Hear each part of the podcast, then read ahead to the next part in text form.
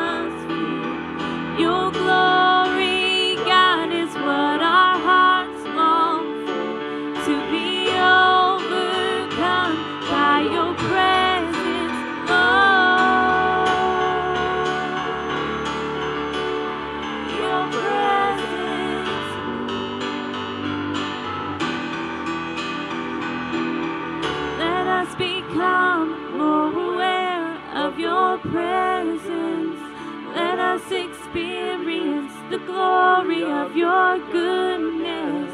Let us become more aware.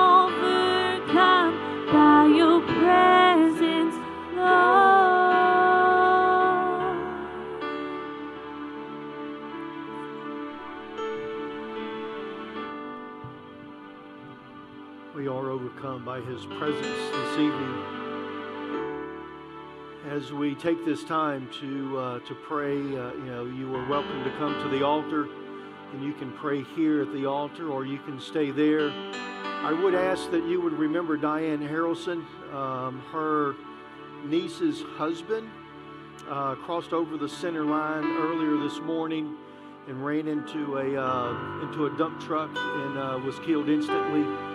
So we need to remember her and remember that family. Um, her sister has been going through a tremendous amount, uh, you know. So uh, you know we need to lift them up in your prayers.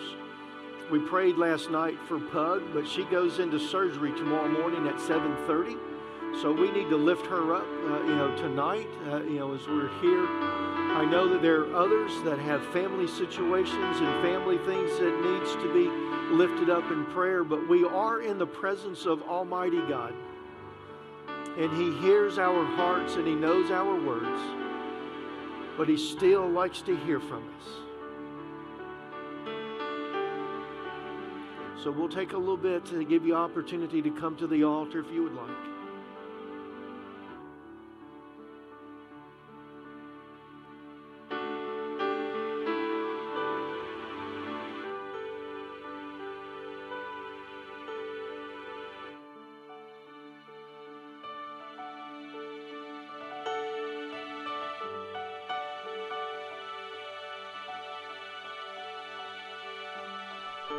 Heavenly Father, we do thank you so much for being with us this evening. Your presence is felt here in this place. God, we know that you hear our hearts and our cries. But God, as we speak these requests to you right now, dear Lord, I pray that you would be with Diane. And God, that you would be with her sister and her family, God, that you would just minister to them, dear Lord, in the way that they need it. God, I pray that you would be with Booger and Pug. God, I pray that you would fill them with confidence, dear Lord. Confidence in you, God, that you have all of this under control. God, we thank you so much for all the things that you have done for us. But God, we thank you for the things that you're going to do. God, I pray that you would be with AC, dear Lord, that you would strengthen him, and God, that you would hide him behind your cross. God, that the words that are spoken this evening are the words that you need for us to hear. God, I pray that you would open up our hearts, God, that we would hear the words that you need for us to hear. Oh, dear Heavenly Father, I pray, God, that you would begin to transform us even more and more. God, that you would lead us and that you would guide us. God, I pray, Lord, tonight that you would never take the hunger away from us.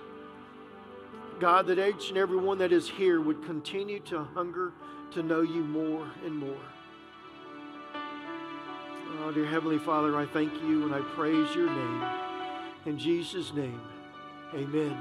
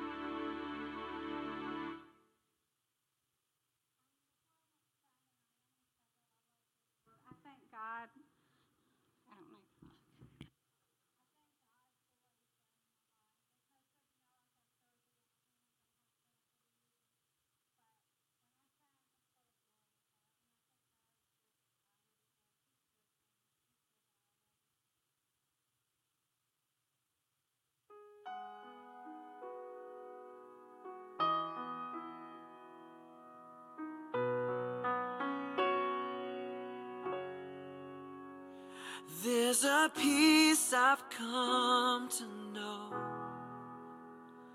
Though my heart and flesh may fail, there's an anchor for my soul.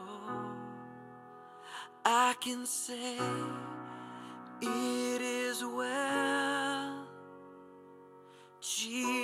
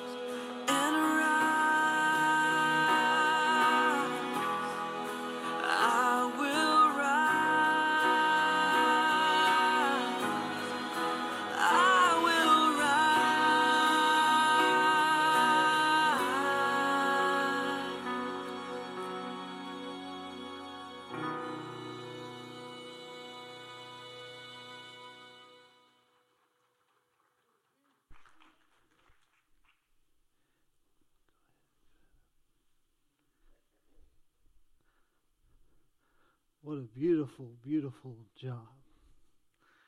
I'm reminded of a general superintendent we had by the name of Earle Wilson for the Wesleyan Church.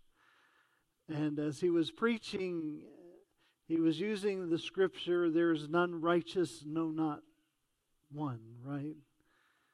And our righteousness is as filthy rags, right? You got that picture in Scripture, and but he turned around and he said, "But you're not so bad off that God can't do something with you." Aren't you glad for that? That God didn't look at you and I and say, Y'all are a total waste and disregard us. I'm thankful for that. I'm thankful for the day in camp meeting. I was a camp meeting baby. Most of y'all went home, I bet, when you were born and from the hospital, wherever it was. Maybe some, I'm telling on myself, some of y'all may have already been at home when you were born. I don't know. But you went home. When I was born back in August the 9th, 1971, I got to come home from the hospital, but mom and dad didn't take me home. I went to camp meeting. And so that was my upbringing. That was Peggy's upbringing. I know y'all are waiting on the Peggy story, and I'm going to give you one in just a little bit. But that was our upbringing and the times that we spent around the altar in that tabernacle, working our salvation out, working those things out. I'm glad that I made that choice and I nailed it down. Yes, Lord, not only do I believe in you and confess your name, but I accept the gracious gift of love that you have extended to me, and I will worship you in response, right? For what God has done for each and every one of us. I'm glad that I knelt at the cross. And I gave my heart to Jesus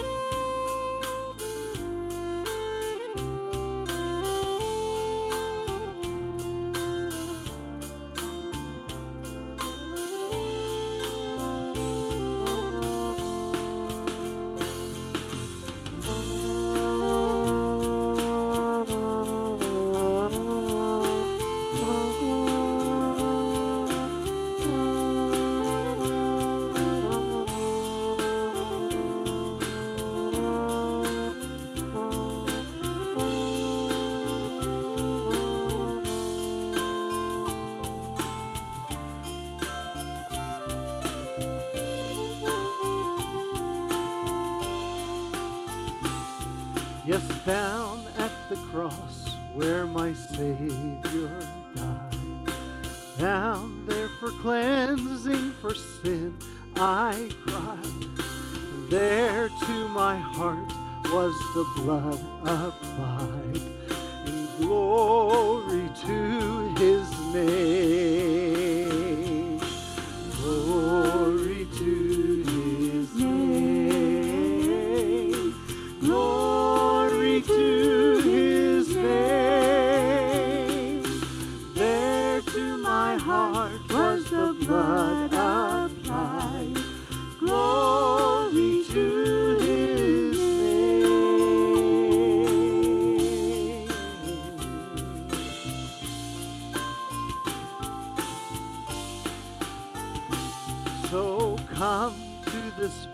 Fountain so rich and deep. Cast thy poor soul at the Savior's feet. Would you plunge in today and be made complete?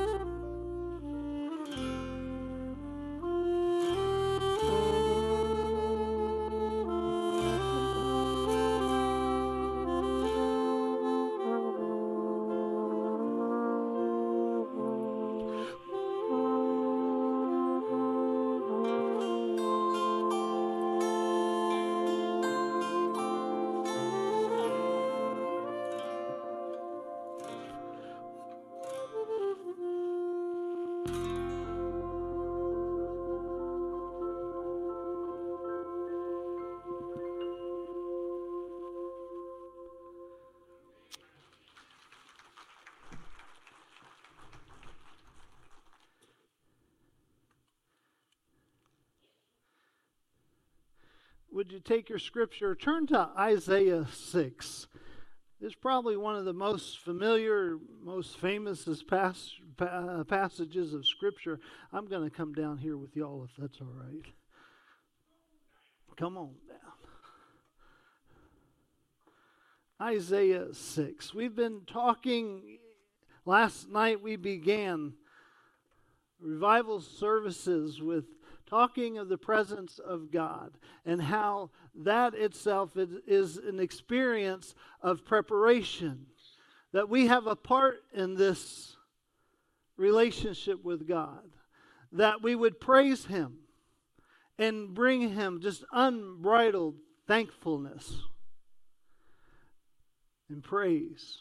That we would um, just extend fully and wholly sacrifice everything to Him. We call that sanctification for those of you who've been in the church for a long time. Maybe we'll hit that here in a little bit.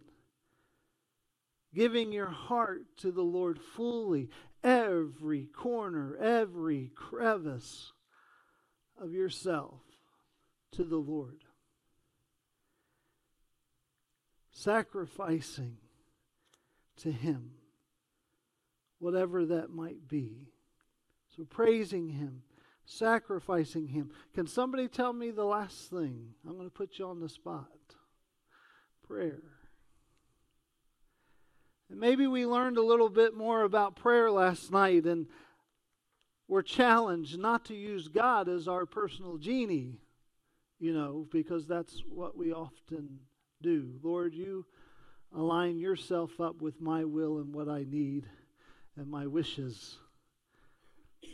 When prayer is for you and I to align with His will, it's a little bit different when we're talking that way.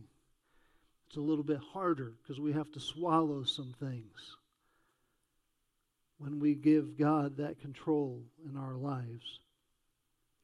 I want to continue that thought, being in the presence of God. But I want to look at Isaiah and his experience when he was in ministering in the temple. And it's Isaiah 6. I'm going to ask you to stand if you would. You've been sitting for a minute. Let's stand and, and um, get my glasses out. My eyes just are not as strong as they used to be. Verses 1 through 8. In the year King Uzziah died, I saw the Lord. He was sitting on a holy or a lofty throne.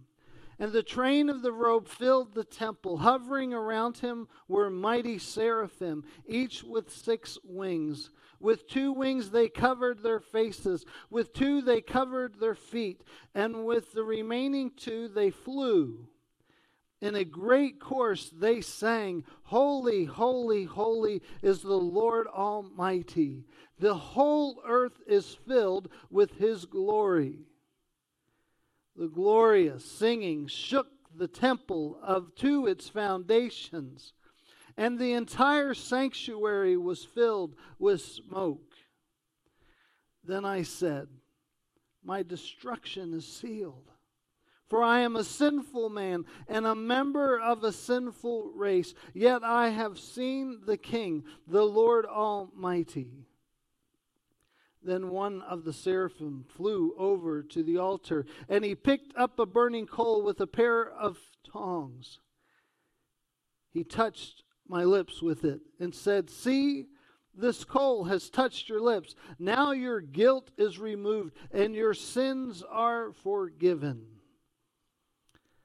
Then I heard the Lord asking, Whom should I send as a messenger to my people? Who will go out for us? And I said, Lord, I'll go. Send me. Our gracious Lord and Heavenly Father, again, we just ask for your blessings tonight. Lord, would you renew our minds and our spirits once again? Would you draw us closer to you. Would you challenge us in a way that you've never challenged us before? May we have woken up this evening in a way that we've never woken up before. Would you grab hold of our minds, our ears, our eyes, and our hearts tonight? In Christ Jesus' name we pray and ask these things. Amen. You may be seated.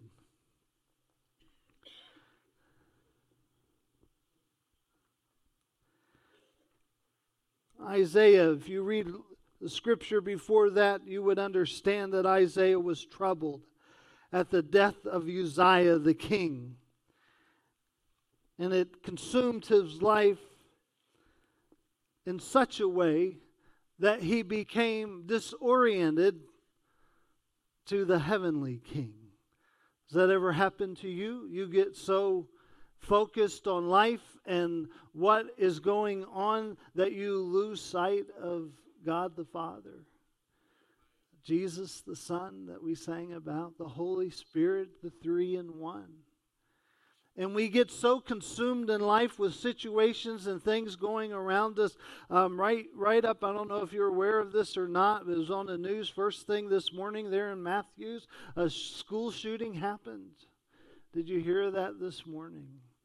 And it wasn't just, uh, what, a few days ago that a Jewish synagogue there up north was, uh, a gunman went in and opened fire up. And sometimes those things we get so consumed with all of those things, and we just want to take and we want to grab our family members and our friends and get them under one roof and lock them down tight. You know what I mean? And we get so overwhelmed and we get consumed with all of the adversities of life that we forget that the Lord is near, that He is real that He is present with us. We're talking about the presence of God. Well, Isaiah will teach us that it is an experience of purity. It's an experience of purity. God's presence was evident in the place, described by the smoke that filled the temple. God showed up. And what a wonderful, wonderful blessing. I think there's three things. Maybe there's some more, but let's just tackle three things this evening that Isaiah became aware of in the life of purity as he was in the presence of God. Maybe you can identify with one of these things tonight. The first being this the need for his life to be cleansed. To be cleansed of what? Sin. I saw the Lord seated on that lofty throne. And out of that experience, he immediately saw his sin. He saw where he was truly at in his relationship with the Lord. And he says, I'm undone, I'm unclean. Lord, I got to confess this to you. 1 John 3 6, if you want to turn there and look at that verse of scriptures. There are two things that we find out about sin. Now, we often would say sin are things that we ought not do, right? We understand that in Scripture, sin is defined as things that we ought not do. But Scripture also defines us as things we don't do that we ought to do. Have you ever thought of that? And this is where my Peggy story comes in. There's five of us in our family. There's a brother, older brother, and a younger brother for her that's in between her and I. And then we have two older sisters. And I'm the baby, I'm the youngest. And out of my family, all four of them spoke into my life, whether I wanted it or not they showed me things that I ought not do, and I learned from their example, right? And when mom and dad sat them down and, and, and proceeded to, to discuss what they had done wrong, I learned that pretty quick. Okay, I'm not going to do that. That is not right. But then there were times they would remind me of things that I needed to do, but I failed not to. In this particular occasion, I don't know. I don't. I think I was junior high, maybe something like that. And Peggy was still at home, and uh, we were headed somewhere. And uh, I just naturally went up to the door, and I opened the door, and I stepped right through. And it was a couple of moments after I woke up. I picked myself up off the sidewalk, thinking, what in the world just happened? And she, I said, Peggy, what are you doing? And she said, Get up. She said, You need to open the door for a lady.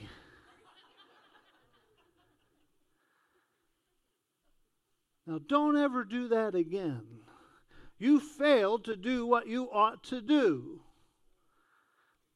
So I have opened the door for a lady ever since, and I'm not kidding.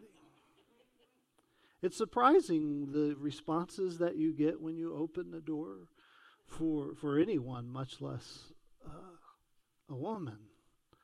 You know what I mean. But sin is that. It, it sure it's the list of the don'ts. But sin in the scripture reminds us, look, if you see somebody in need and you don't go take care of the need. Guess what, guys? We failed.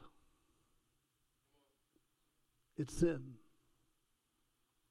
We struggle with that. I understand that. But there's a couple of things that First John chapter 3 in verse 6. Do we have that scripture? I can't remember if I put it up there or not. Maybe not two things. I'll read it in a different version. It'll, you'll pick this up. The first is this with that scripture. Regardless of what we think or say our spiritual condition is, a lifestyle of sin shows us that we are not walking in the power of the Holy Spirit. Did you hear what I said?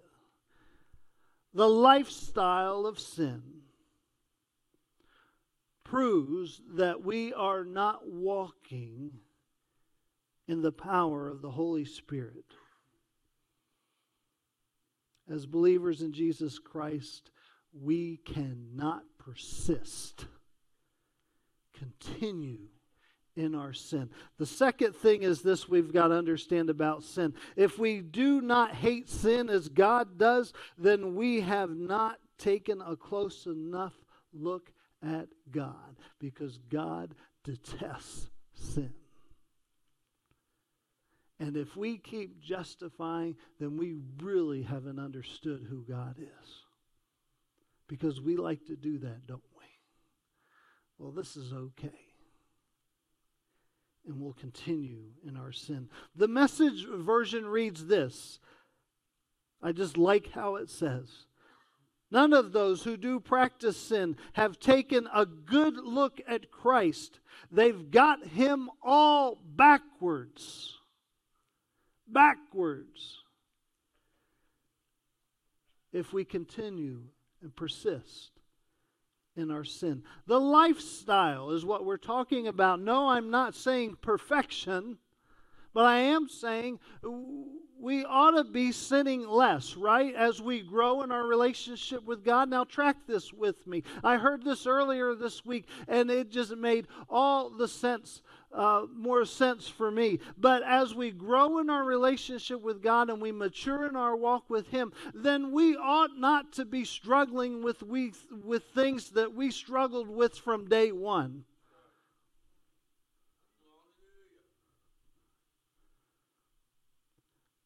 But also, as we mature in our relationship, like Isaiah, what happens? We're more aware of our sin. Now, come on. We're more aware. We know a little bit more what it is. And we know sometimes it is not a mistake, church. And as we have the presence of the Holy Spirit in our life, and He is guiding and directing us away from those kinds of things, we are made aware more of our sin. We start scrutinizing ourselves a little bit more, and that's a good thing. Because again, we're aligning ourselves with God. And this is exactly what happens to Isaiah, guys. He's a preacher. Come on. He's serving in the temple. He is in the presence of God, and the first thing he says is, Whoa, wait a minute. I am a man unclean. I am not worthy of the presence of God. And like the Scripture said, the seraphs came over, the angels came over, the cher- cherubs, they came over and they touched his tongue with the coal so his sin could be atoned for. And thinking of this sin, when we first become a believer in Jesus Christ, we want to ask for forgiveness and we want to confess, right? We need to confess. Yes, that's a mistake, that's a wrong do- doing. But remember that confession is only confession. Because if we let it, we can still live a life unchanged. Oh, yeah, I screwed up. No big deal. Uh, I was encouraged to sow my wild oats in college. I, that's okay. Uh, my kids, go, go, go ahead. Go, go ahead and do that. You, you take some time and uh, that's okay. It's wrong, but it's, it's okay. It takes more than confession, church. It's repentance. It's stopping you see the wrong and you stop it and you turn the other direction. It's the turning of the heart and the mind away from Satan to the Lord, you see. And as we begin, even in the life of sanctification, and I don't know, some people have experienced and said that they've been saved and sanctified at the same time. That wasn't my experience. I'm not sure what your experience may have been, but I know that there were two points. When I quit messing with my sins, and I came to a place where I had to deal with the reason I was sinning, which was the fallen man in me.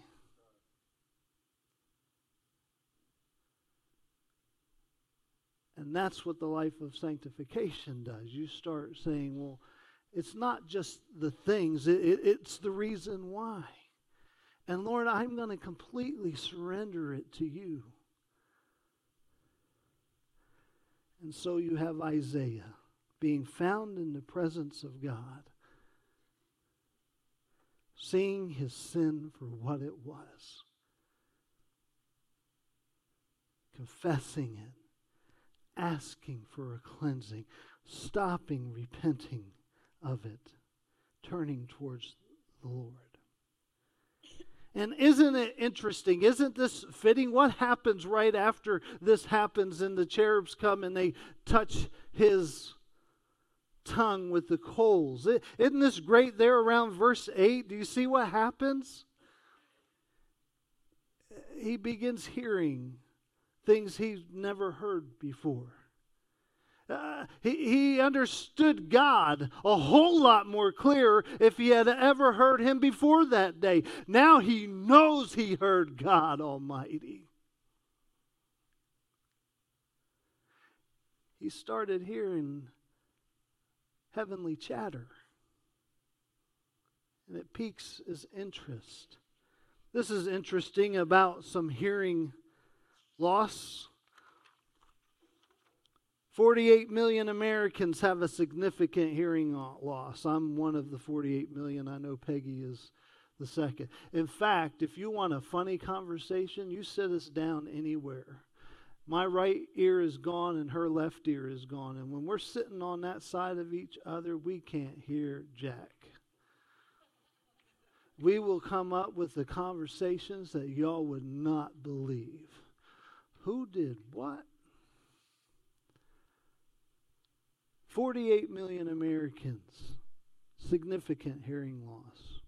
It doesn't take long for your hearing to go. I was a bus driver and I do that on the side. I've, I've uh, driven bus a long time and a lot of students, and um, I kept hearing hearing this music in the background and I kept fussing at the kids, "Turn your music off" because they would play it without their earphones. And I didn't care if they had their earphones on, but I did not want to be distracted. I wanted to be able to hear sirens or whatever it was I needed to hear. Y'all cut that stuff off. And they would just look at me like I was crazy. What are you talking about? Well, I'm hearing something. What is going on? And here it was a young man right behind me with his earphones on, and I could hear the music coming out of those earphones as if I'm talking to you right now. That's how clear it was. Those kinds of things will help you lose your hearing. Those aren't good things. Noise is one of the leading causes of hearing loss. People wait on the average of seven years before they start recognizing and admitting that they don't hear as well as they used to. One out of three people over the age of 65 have some degree of hearing loss. Two out of every three people over 75 have hearing loss. There's two types of hearing loss. You have the hearing loss that deals with the structure of the ear, those bones and those eardrums, and and it it's it's um, has to do with the that outer part of the ear and and how those vibrations go into that ear and things bounce around so that you can hear and that's where my hearing loss comes from. I have I, I had trouble. I, we were up in South Dakota. We were pastoring a Wesleyan church up there in Aberdeen. We were 30 miles south of the North Dakota Boulder and uh, border, and I'll tell you, it was cold. 40 degrees below zero was the average temperature for the winter. And as our son that was here the other, uh, just last night would say, Dad, it snows up here 13 months out of the year. when you shoveled the snow, you made sure that's where you wanted it because that's where it was going to be come May, springtime when it would begin to melt because you weren't going to move it again. I had gotten sick. I wasn't feeling very well. But when I would blow my nose, now this is weird, guys. I would blow my nose, it would shoot out my ear. That was not a cool trick. I went to the doctor and I said, Doc, what's up? He said, Let me look at that ear. And he started looking at that ear. You had surgery when you were young, didn't you? Yes, sir, I did. He told me what they did. He said, Let me look at that ear again. And he's digging around down in that ear. He said, Well, here's the problem right here. You don't have an eardrum. It's about all but gone. Well, I didn't realize that the eardrum evidently is kind of like a stopper so that that stuff comes out your nose and not your ear. The other kind of hearing loss deals w- with nerve damage and the information getting to the brain. And obviously, Isaiah had some hearing problems. And I bet you and I have hearing problems too, just not physically but spiritually too. When we're communicating with God and we can't hear his voice.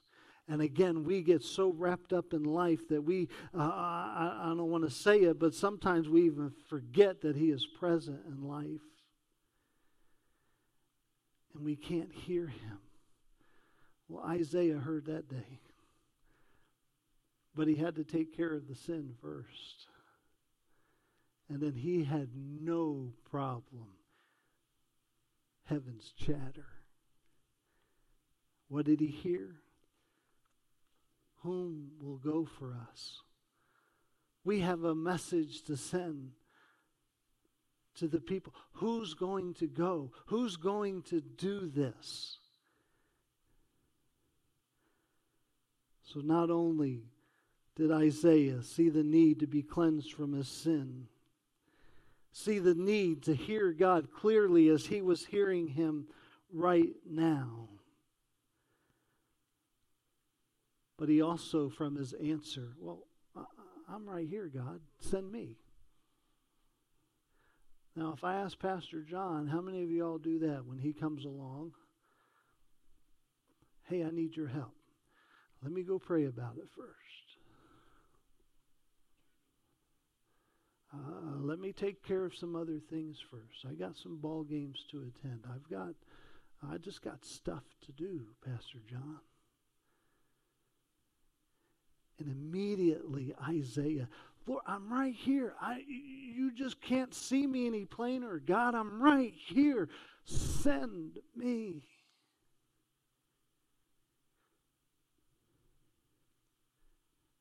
He saw the need to join in God's work, not my work, not in what he was doing at the temple, but in God's work. He didn't have the excuses.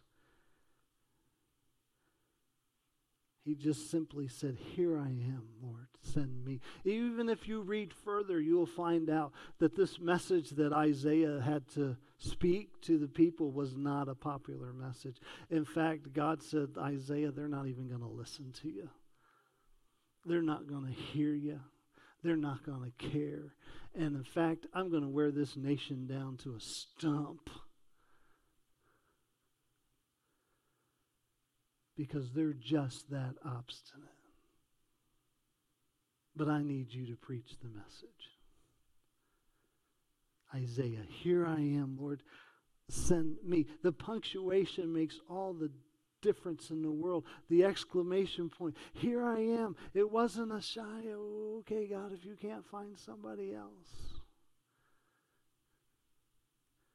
You think of Abraham when the Lord told him to go somewhere else.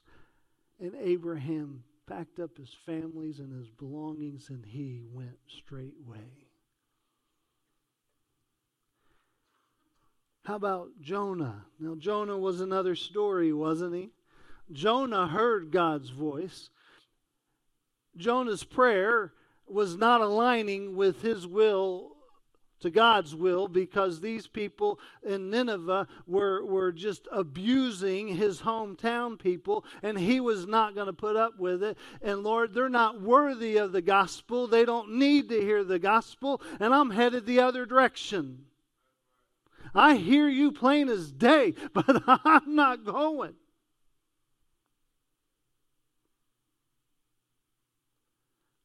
They don't deserve your love. They don't deserve your grace, your mercy. I'm afraid to ask, how many of us do that to people all day long? Lord, they don't align with my beliefs. They don't align with how I think people should act. Uh, those teenagers just are not worth it, God. I hope you do something else. Bring somebody else into their lives. Because that is one messed up group these young millennials, Lord, I don't want to have my hands on them. I don't want to be responsible.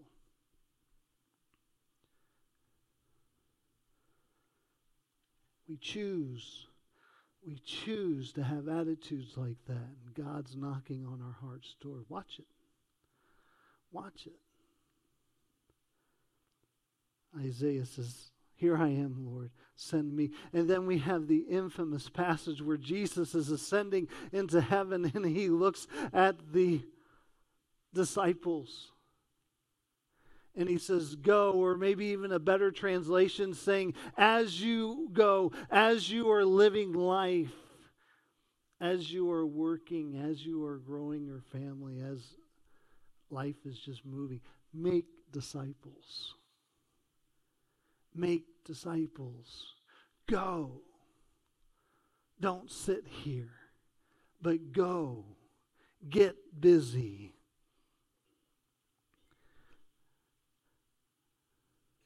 The life that Isaiah had committed to the Lord was notable to be a priest.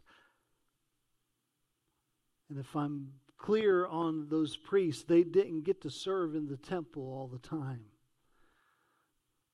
But when his number came up that day, he saw truly who he was before God and he knew he needed to repent of his sins. He heard God unmistakably that day. Who will go? Who are we going to send? And he immediately, said, Lord, I'm going to do it. I'm going to do it. I'll get involved.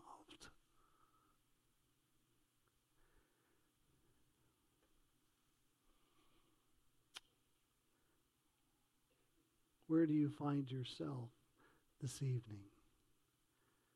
Where do you find yourself?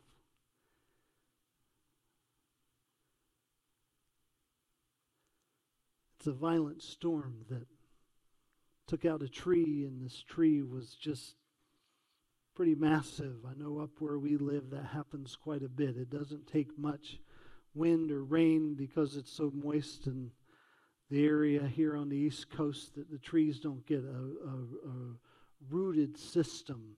It's not like out west. Um, if you see a tree out west, we, we live in Kansas right now for just for a year as interim pastors for a Wesleyan church. And when you see a tree in Kansas, somebody put it there. Here, you have a clearing in the trees and there's a house. Well, there, if you see a tree, there's a house next to it. But this tree um, was taken down, and it was a large, lofty tree. And as uh, the ones that began to remove it from the roadway began to inspect the inside,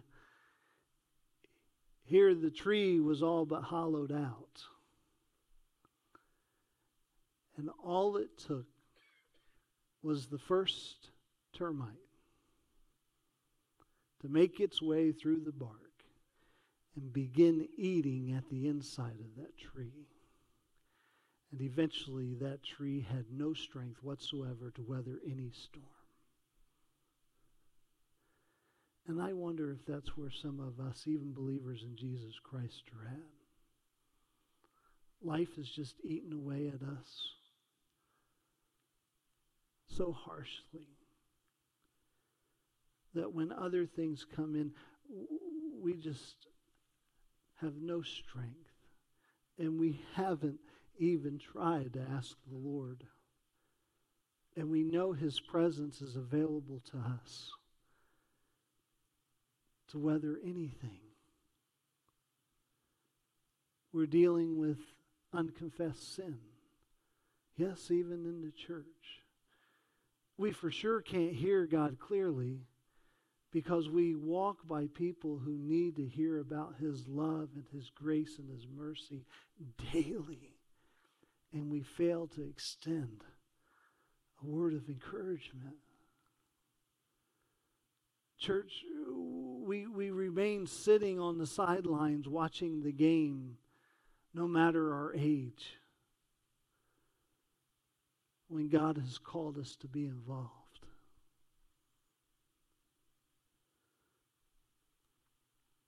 I wonder if you would stand. Maybe Robbie, would you come and Courtney come and y'all just sing the chorus of that song again.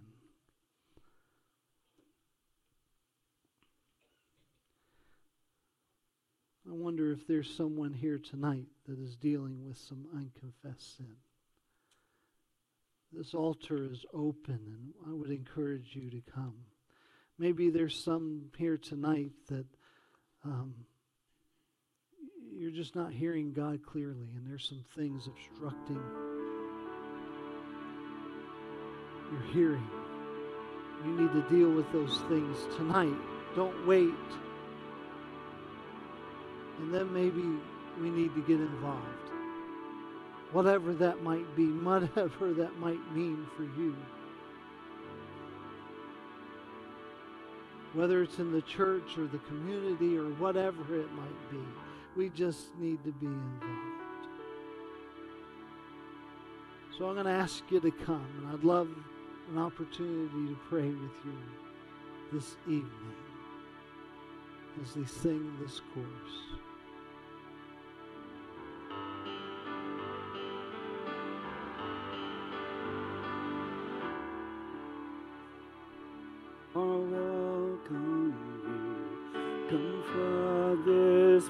And fill the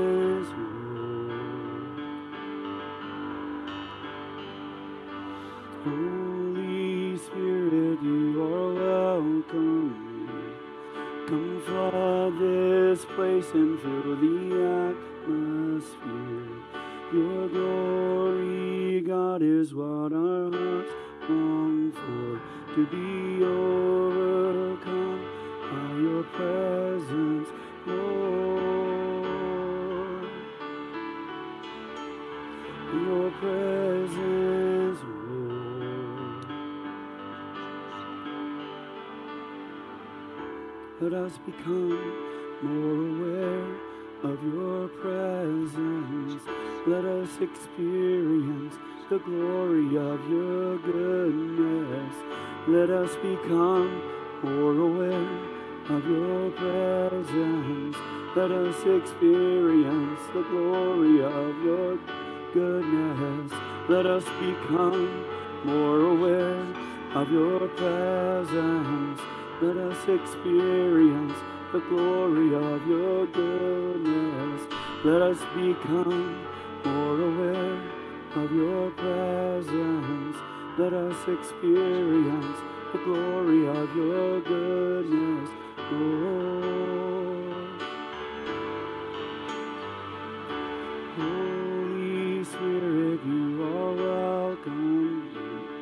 Come flood this place and fill the atmosphere.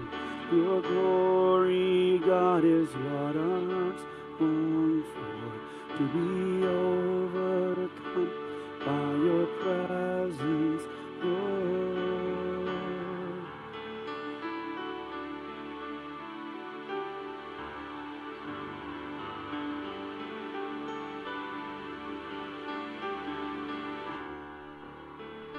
God, we thank you again for who you are. And Lord Jesus, I don't know if we had our Isaiah experience, but Lord, um, you continue to help us work out our salvation and Lord, to grow closer to you. Lord, it's way more than we ever thought it could be and think it could be, God. And when we feel like we get a handle on something, Lord, you challenge us to even draw closer. God, I pray that each and every one of us, Lord, would deal with our sin, not only confessing it to you, but God, stop and repent. Whether it be attitudes, Lord, or words that come from our mouth that destroy rather than build up. Lord, secret lives that we deal with behind closed doors, Lord God. That you would cleanse us from all sin, from all unrighteousness. Lord, that you would speak to us in a way that we know you are talking and Lord, that we would begin to hear your voice in a new way. Maybe we haven't heard from you in, in a long time. And God, we're just less deprived and desolate because of the things of life that we've allowed to drown you out. So, God, let us hear your voice. Lord, help us to get involved. With your will, with your story, Lord God, with your purposes for our life, for the church, in the community that we live, with the people that we have influence with, God. Help us to be bold in proclaiming your word, extending your grace and mercy. Draw us deeper, Lord God, in our lives with you. We thank you, Holy God. We want to worship you. Lord, I feel like Jacob. We don't want to let you go. We want your blessing. So, God, help us to work for it, live our lives for you is worthy of the call you place in our lives. Christ Jesus, we pray and ask these things. Amen.